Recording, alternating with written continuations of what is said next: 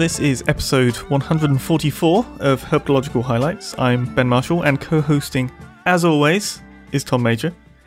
And, well, I'm not actually sure which episode topic we're doing today.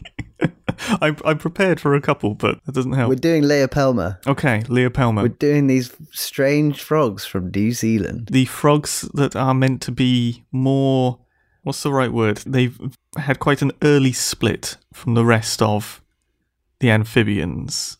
Yeah, they're old school They're, frogs. uh, They're old school frogs. see this is the thing is i didn't want to say that. I didn't want to say like they're more basal or they're more ancestral or something because they're not right? They're still evolved as much as any other frog.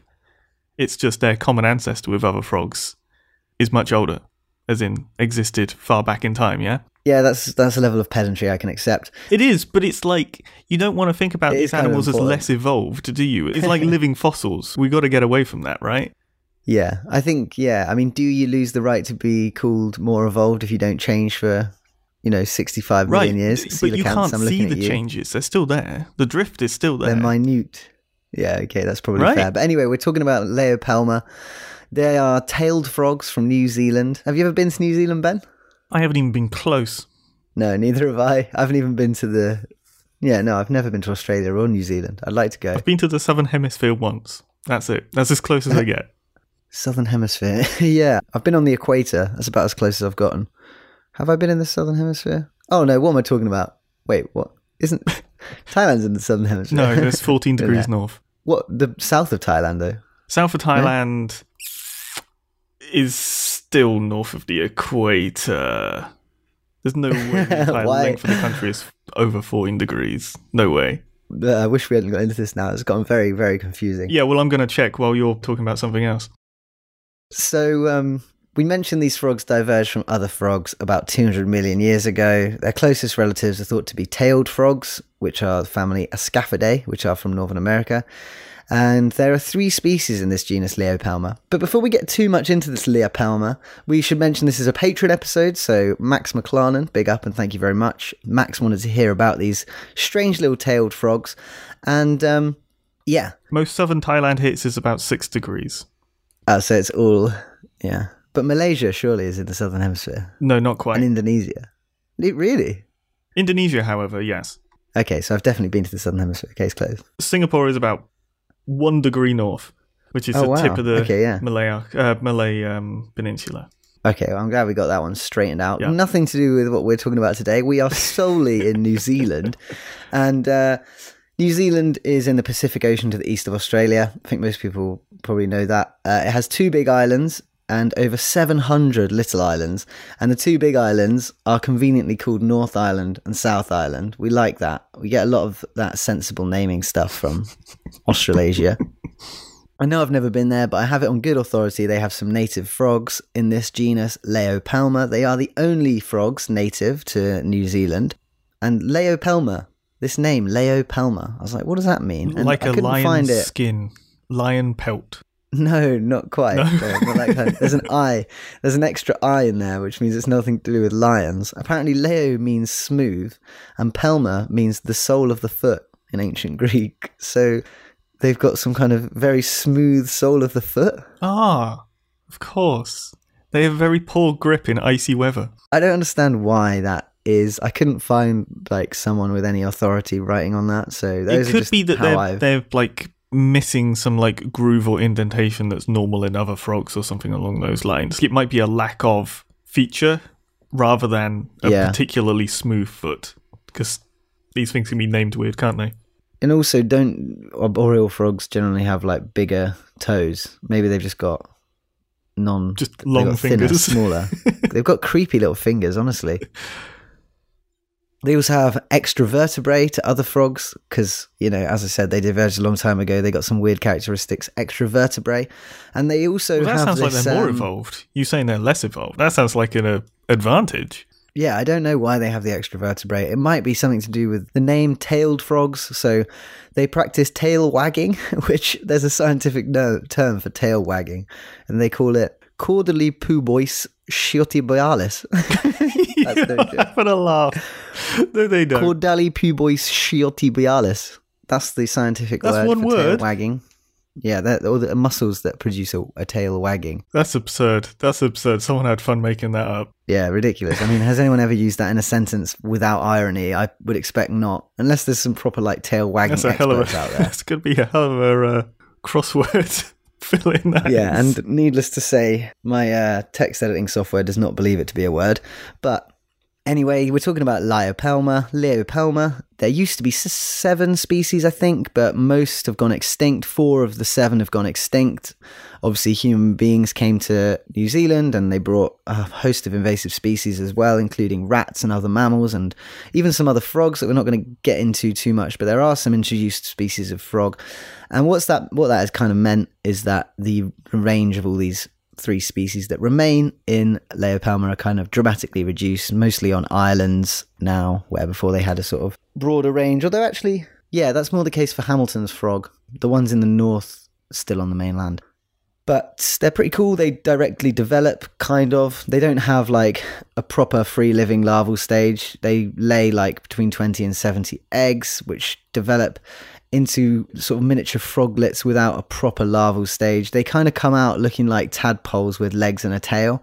And as far as I can tell, So they don't eat when they're tadpoles. yeah, half direct developing is actually a really accurate phrase for describing what they're doing.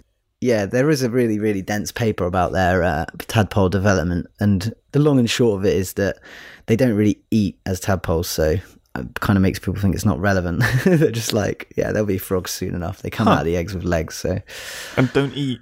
they don't eat. No, don't waste time eating. That's eating. just bizarre. That's really weird. They only survive on the yolk. Yeah, and I think when they're tadpoles, their like digestive systems are pretty not really doing a lot. They're silent as well, Ben. Completely and utterly silent. Yes. Could argue You the can't hear perfect them coming. frog. Because Nope, you won't hear them coming. Smooth feet. You won't hear them going. zero grip, zero sound. I can sneak up on you in a heartbeat. slip by. So yeah, they're silent, and the reason for that is because they don't call. They don't call over territory. They don't call to entice mates. Like most frogs, when you hear them screaming, same as you hear birds, it's all a big pissing contest.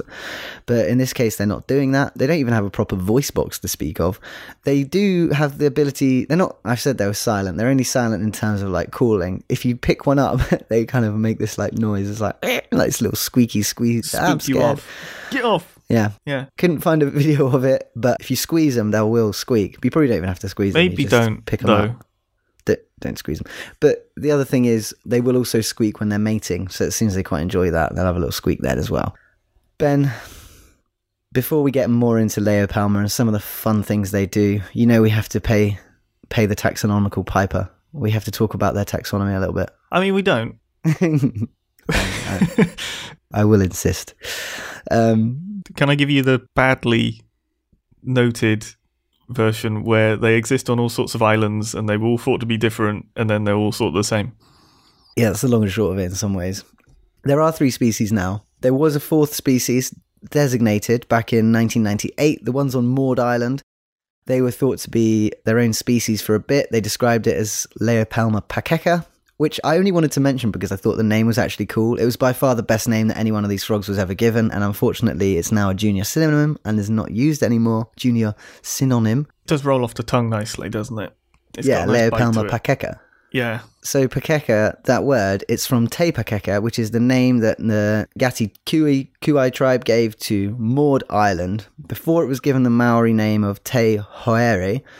Currently, the most western point of this Maud Island, which is at the top of the Big South Island, retains the name Te Pakeka, and Pakeka means land that has been exhausted by cultivation or overused land, tired land. What a lovely sounding island.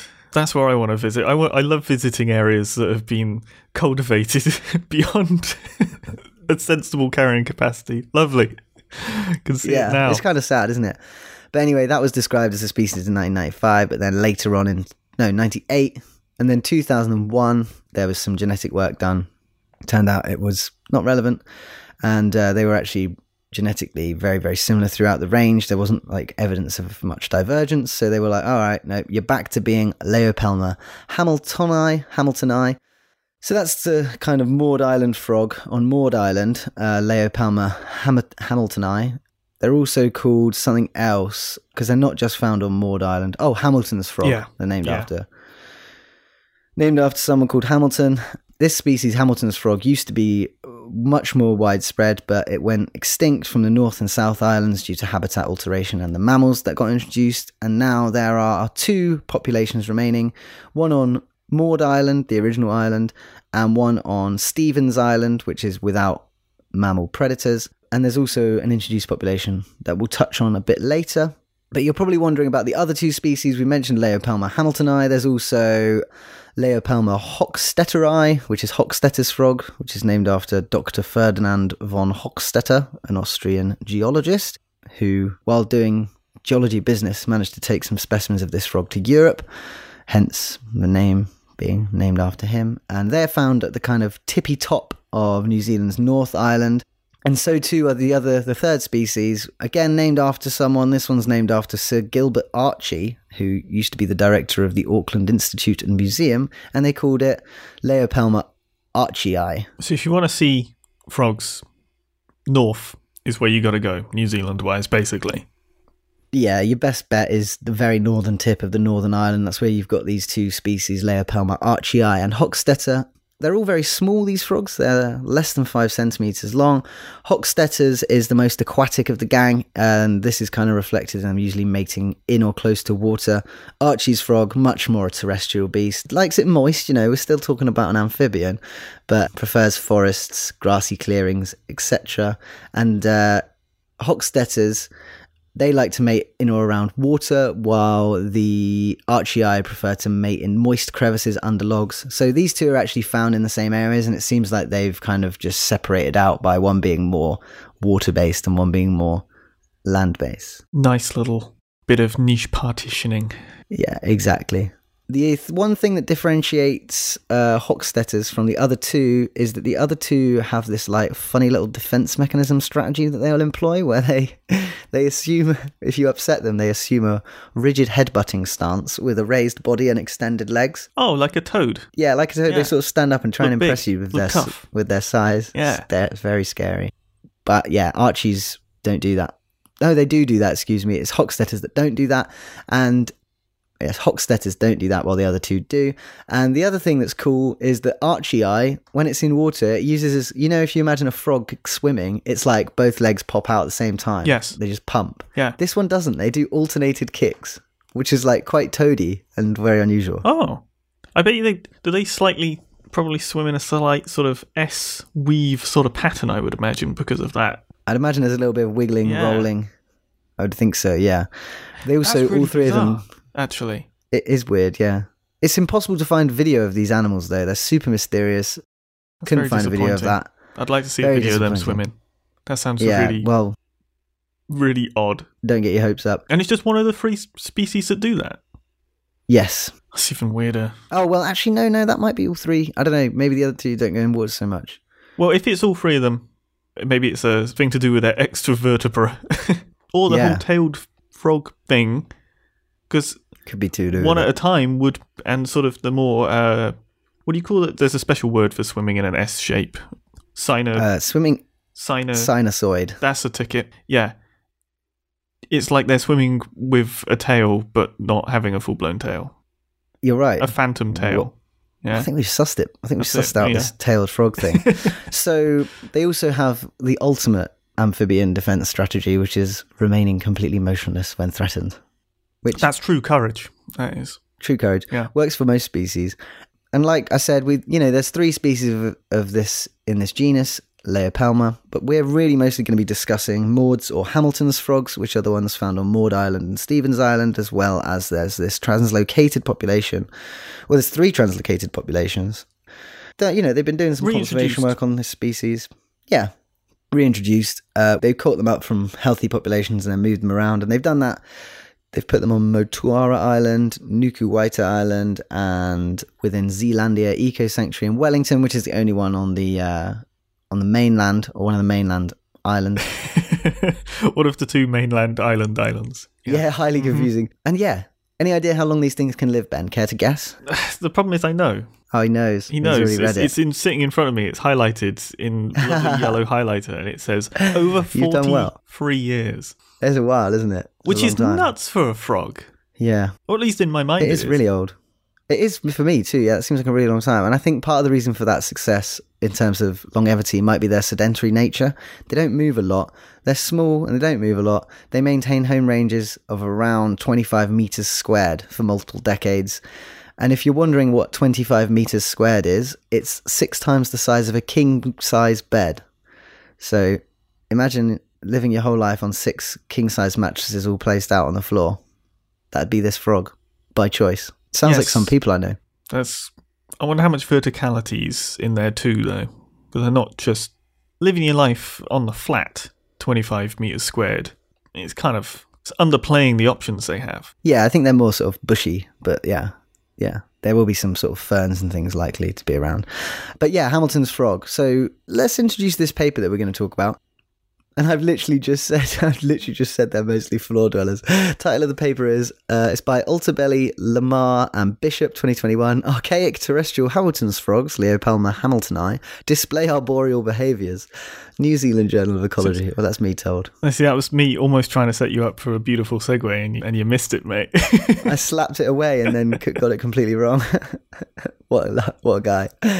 Yeah, so we're talking about frogs which were part of a conservation translocation. As I mentioned, these frogs were volunteered to move house for the good of the species. Kind of akin to the first humans on Mars. Will it be good? Will it be regrettable? And actually, probably it's probably turned out a lot better than the first humans on Mars will. They've actually seemed to have made go of it and set up a healthy, sustaining population. But what they've done, they picked up these frogs. Ben's shaking his head in disbelief. They yeah, picked I'm, up I'm, these frogs. I'm, I'm, I'm so confused. You're talking about it like it's something that's happened.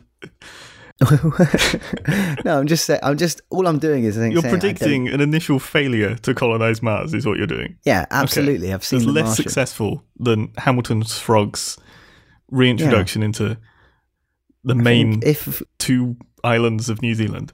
yeah, I think it's naive to think that our first foray into Mars will be a success. Some someone make a note of this. When we get the the news back of how the first one's going, we'll compare it to the success of these lovely frogs. Mate, you have to live in a greenhouse if you first go to Mars. I've seen it. anyway, so these frogs, they've been picked up and they've been moved as part of this conservation measure. And where they put them in um, the what's the place called? The Zealandia Eco Sanctuary. Eco Sanctuary. Eco Sanctuary. The Eco Sanctuary is called Zealandia, yeah. right? Yeah. Yeah. Yeah, Zealandia. So they picked them up and they moved them to this eco sanctuary called Zealandia, which is in Wellington on New Zealand's South Island. We're at the very top of the South Island here, the very tippity top. And it's in inside this eco sanctuary they have a fence which is a safe zone. It's an exclusionary fence so that no kiwis can get in. Kiwis are the famous New Zealand flightless bird. They're little birds. They can't fly but they can eat frogs, so they have to be excluded from the area they're going to put these frogs in because at least temporarily they don't want them being predated by the kiwi birds. I think long term that would be amazing to to have an extra food supply. You know, you want an ecosystem that's got connections, linkage, healthy. But initially they didn't want all their frogs getting straight away kiwis munched eat by kiwis. Yes. Wow, I completely read the whole section backwards. I thought they the were frogs put were eating in kiwi with fruits? the kiwis, and the exclusion fence was to keep things that would eat the kiwis out.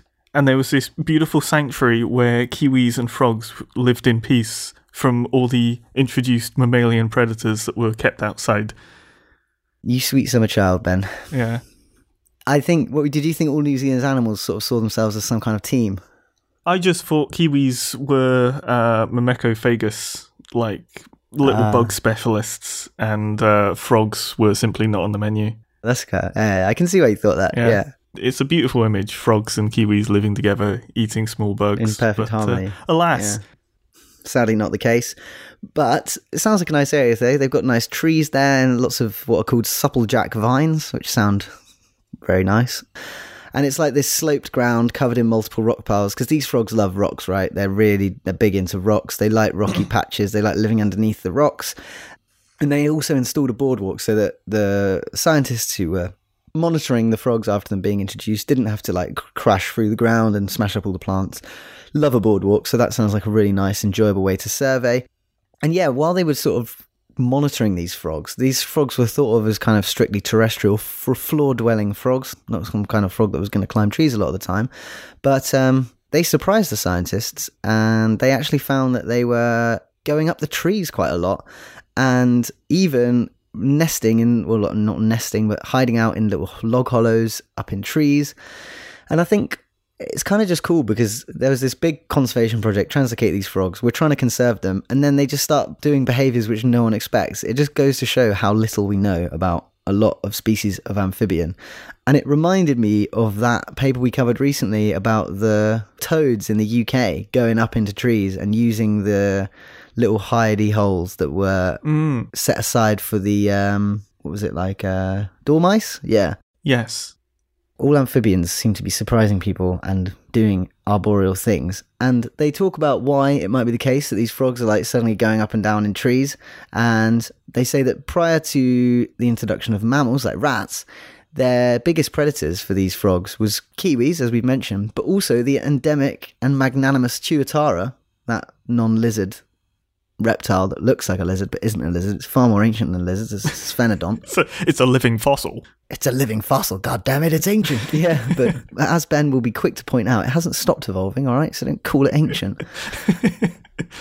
Don't under. It's, it's, the Tuatara's trying hard, all right? He's keeping up, right? Like, Tuatara should be trying harder. The maybe though, it could be that they're up there to hide from predators. It could be up. They could be up there because they are trying to get more food. You know, trees. Generally speaking, especially in like uh, tropical places, I know this isn't tropical, but usually there are actually more invertebrates up in trees than down on the floor. So it could be that they're up there to get more mites and flies. It could be both. It could be of predator avoidance and also eating more mites and flies. yeah. Yeah, there's all sorts of like micro habitat possibilities too. When you're an animal that has to regulate your temperature and moisture by where you are in the environment you're in.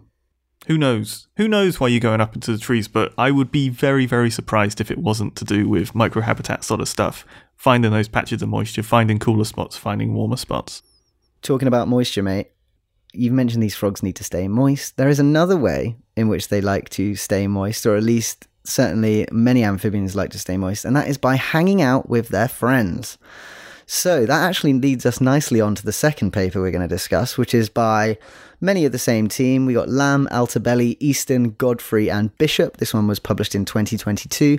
Captive Hamilton's frog associates non randomly under retreat sites, preliminary insights into their social networks. Published in the New Zealand Journal of Zoology.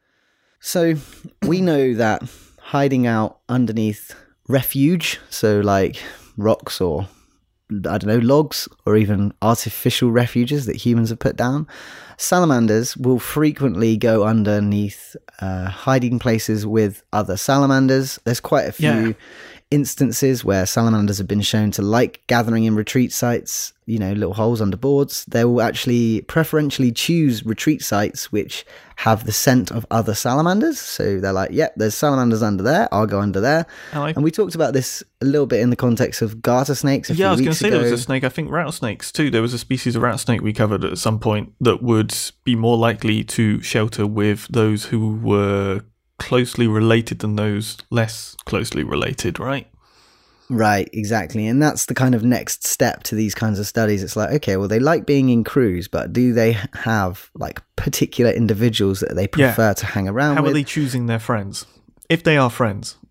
it's one of the most relatable behaviors I think that like animals do. You know, if you were if you were out in the wild and you crawled under a log and there was like somebody else there and it was cold, you'd be like, "Yeah, what's up? Do you want to sort of like share the warmth?" And I think that that's kind of a more extreme version when you're a cold-blooded animal because you know not only do they need to try and maintain their body temperature, but these are amphibians, so if they dry out, they're in trouble. And if there's two of you emanating a little bit of moisture, you're going to stay more moist next to each other. Right. But I think there's also there's a second bit to it. It's not I mean you're talking about something very sort of practical more biomechanical way of thinking about it, but I think there's also like a group thinking use of community knowledge thing going on too.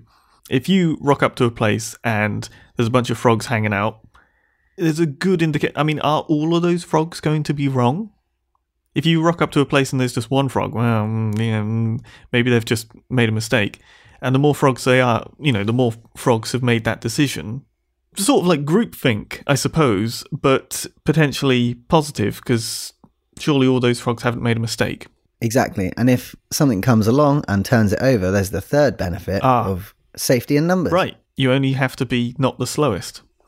Exactly. Exactly. And so in this study, they basically had like a bunch of enclosures with about five or six frogs in each one. And they were just looking, and every day, every now and again, they'd look under all their little hiding places in the enclosures and look to see how the frogs were interacting, whether or not basically who was under each hide and whether or not there was like a pattern to who they selected to be with and then they created social networks from all of the individuals and yes, looked they did know individuals, so with their unique markings, right? Yeah, they knew which ones were which. They didn't know if they were males or females because it's really hard to tell in this species. Generally, I think they go by size with wild frogs. It's like if it's over a certain size, it's female, but if it's under a certain size, it's unknown. Oh no, they did know. They did know the genders, but they didn't control for it. They just put them randomly Yeah. in the Yeah. thing. And to be honest, I think that was one of the shortcomings which they kind of freely admitted is that there was a lot of unknowns in this study. Um, there was a lot of okay, the hiding places that they had weren't all identical, and Yeah, there was Both within an individual enclosure and between the enclosures. between. Yeah, yeah. And different numbers of them too. Yeah, and also yeah, there was weird mixtures of males and females. They kind of stopped short of drawing any like major conclusions about the frogs having like best friends or anything like that. But That's really what we wanted was the identification of frog best friends. Yeah, but what they are able to suggest is that the the individual frogs weren't associating randomly. There was like non-random association. It seemed as though like in the short term particularly individual frogs were more likely to be hiding with other particular individuals than just like randomly choosing frogs. So this study kind of is a bit of a first step. It's like a right, you know, not many people have looked into the kind of social aggregation behavior of frogs. We've not done it particularly scientifically, but the way we have done it is worth presenting to people as like a jumping off point. This could be a phenomenon that is in frogs as well as it is in salamanders. Yeah, no, absolutely. I think it opens a lot of doors, and I think it's got a lot of nice bits of information to help calibrate a future study. So, one of the things that came up in a couple of their tanks was that the what they're calling reassociation chance, so the chance that they're going to find frogs with the same frog again, sort of was higher over the first 30 to 40 days, and then it sort of tapered off after that. So, there's things like that. So if you go to design a study in the future for these frogs, you know you're probably going to have to hit at least 30 to 40 days study duration to capture that sort of drop off if there is a drop off if you care about the drop off but little things like that that are unbelievably helpful when designing a study because like why wouldn't you just do this with lots of individuals but only for a week well hmm. Because it won't be good enough. Right, but or you'd get very Now short term stuff and it would potentially show you a really strong co association effect. But what happens at, like now we know that that's 30 to 40 days, things can change, or at least in a couple of these tanks it seemed to. What changes at 30 to 40 days? Is that an artifact of just randomness and they get bored? Eh, it doesn't look like it, but you know. Yeah. It's just nice having those sorts of things. It's a good starting point. Maybe they're fickle frogs. and They get new friends every few weeks. Well, exactly. Is it a fickleness thing, or is it a like consistent pattern to promote sort of mixing, and they don't have uh, stable pairings in a captive environment over longer periods of time? I'm ready for fickleness to come into animal behavior a lot more.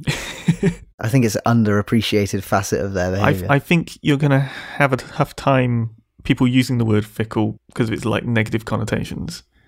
Because it sounds a bit sinister. Yeah. Yeah. Yeah, But it does roll off the tongue, doesn't it? it is quite a fun the word, fickle- but I think you need something that has a more neutral, uh, Hmm. unstable Okay. pairings, stuff like that. One thing they did highlight, which I thought was cool, is that, you know, we mentioned there was a bunch of these frogs being translocated. During the translocation of the Hamilton's frogs to Long Island, frogs released with their nearest neighbours moved shorter distances on their night of release Yes. uh, than those released with random individuals. right. Which is kind of crazy. Like, it kind of suggests that if you put them back with their friends, they're not so inclined to move around. Right, Maybe and they really feel quite settled and comfortable. Yeah. So that's probably little things sign. like that. Plus, it sort of backs up what I was saying with um, like group sourcing knowledge. If you've got one really smart frog that's really good at spotting good shelter locations, that might sort of benefit the rest of the group you're releasing that frog with if they've got these previously established sort of social pairings, this social network. So you can have one smart leader frog potentially boosting the survival of, of other frogs that co-share shelter sites with it. Maybe. You'd hope so. Yep. Yeah, exactly. Yeah, cool. So there we go. New Zealand tailed frogs. You know, the beginnings of a social network for frogs. Mm. And yeah, just a good conservation, bit of a conservation success story.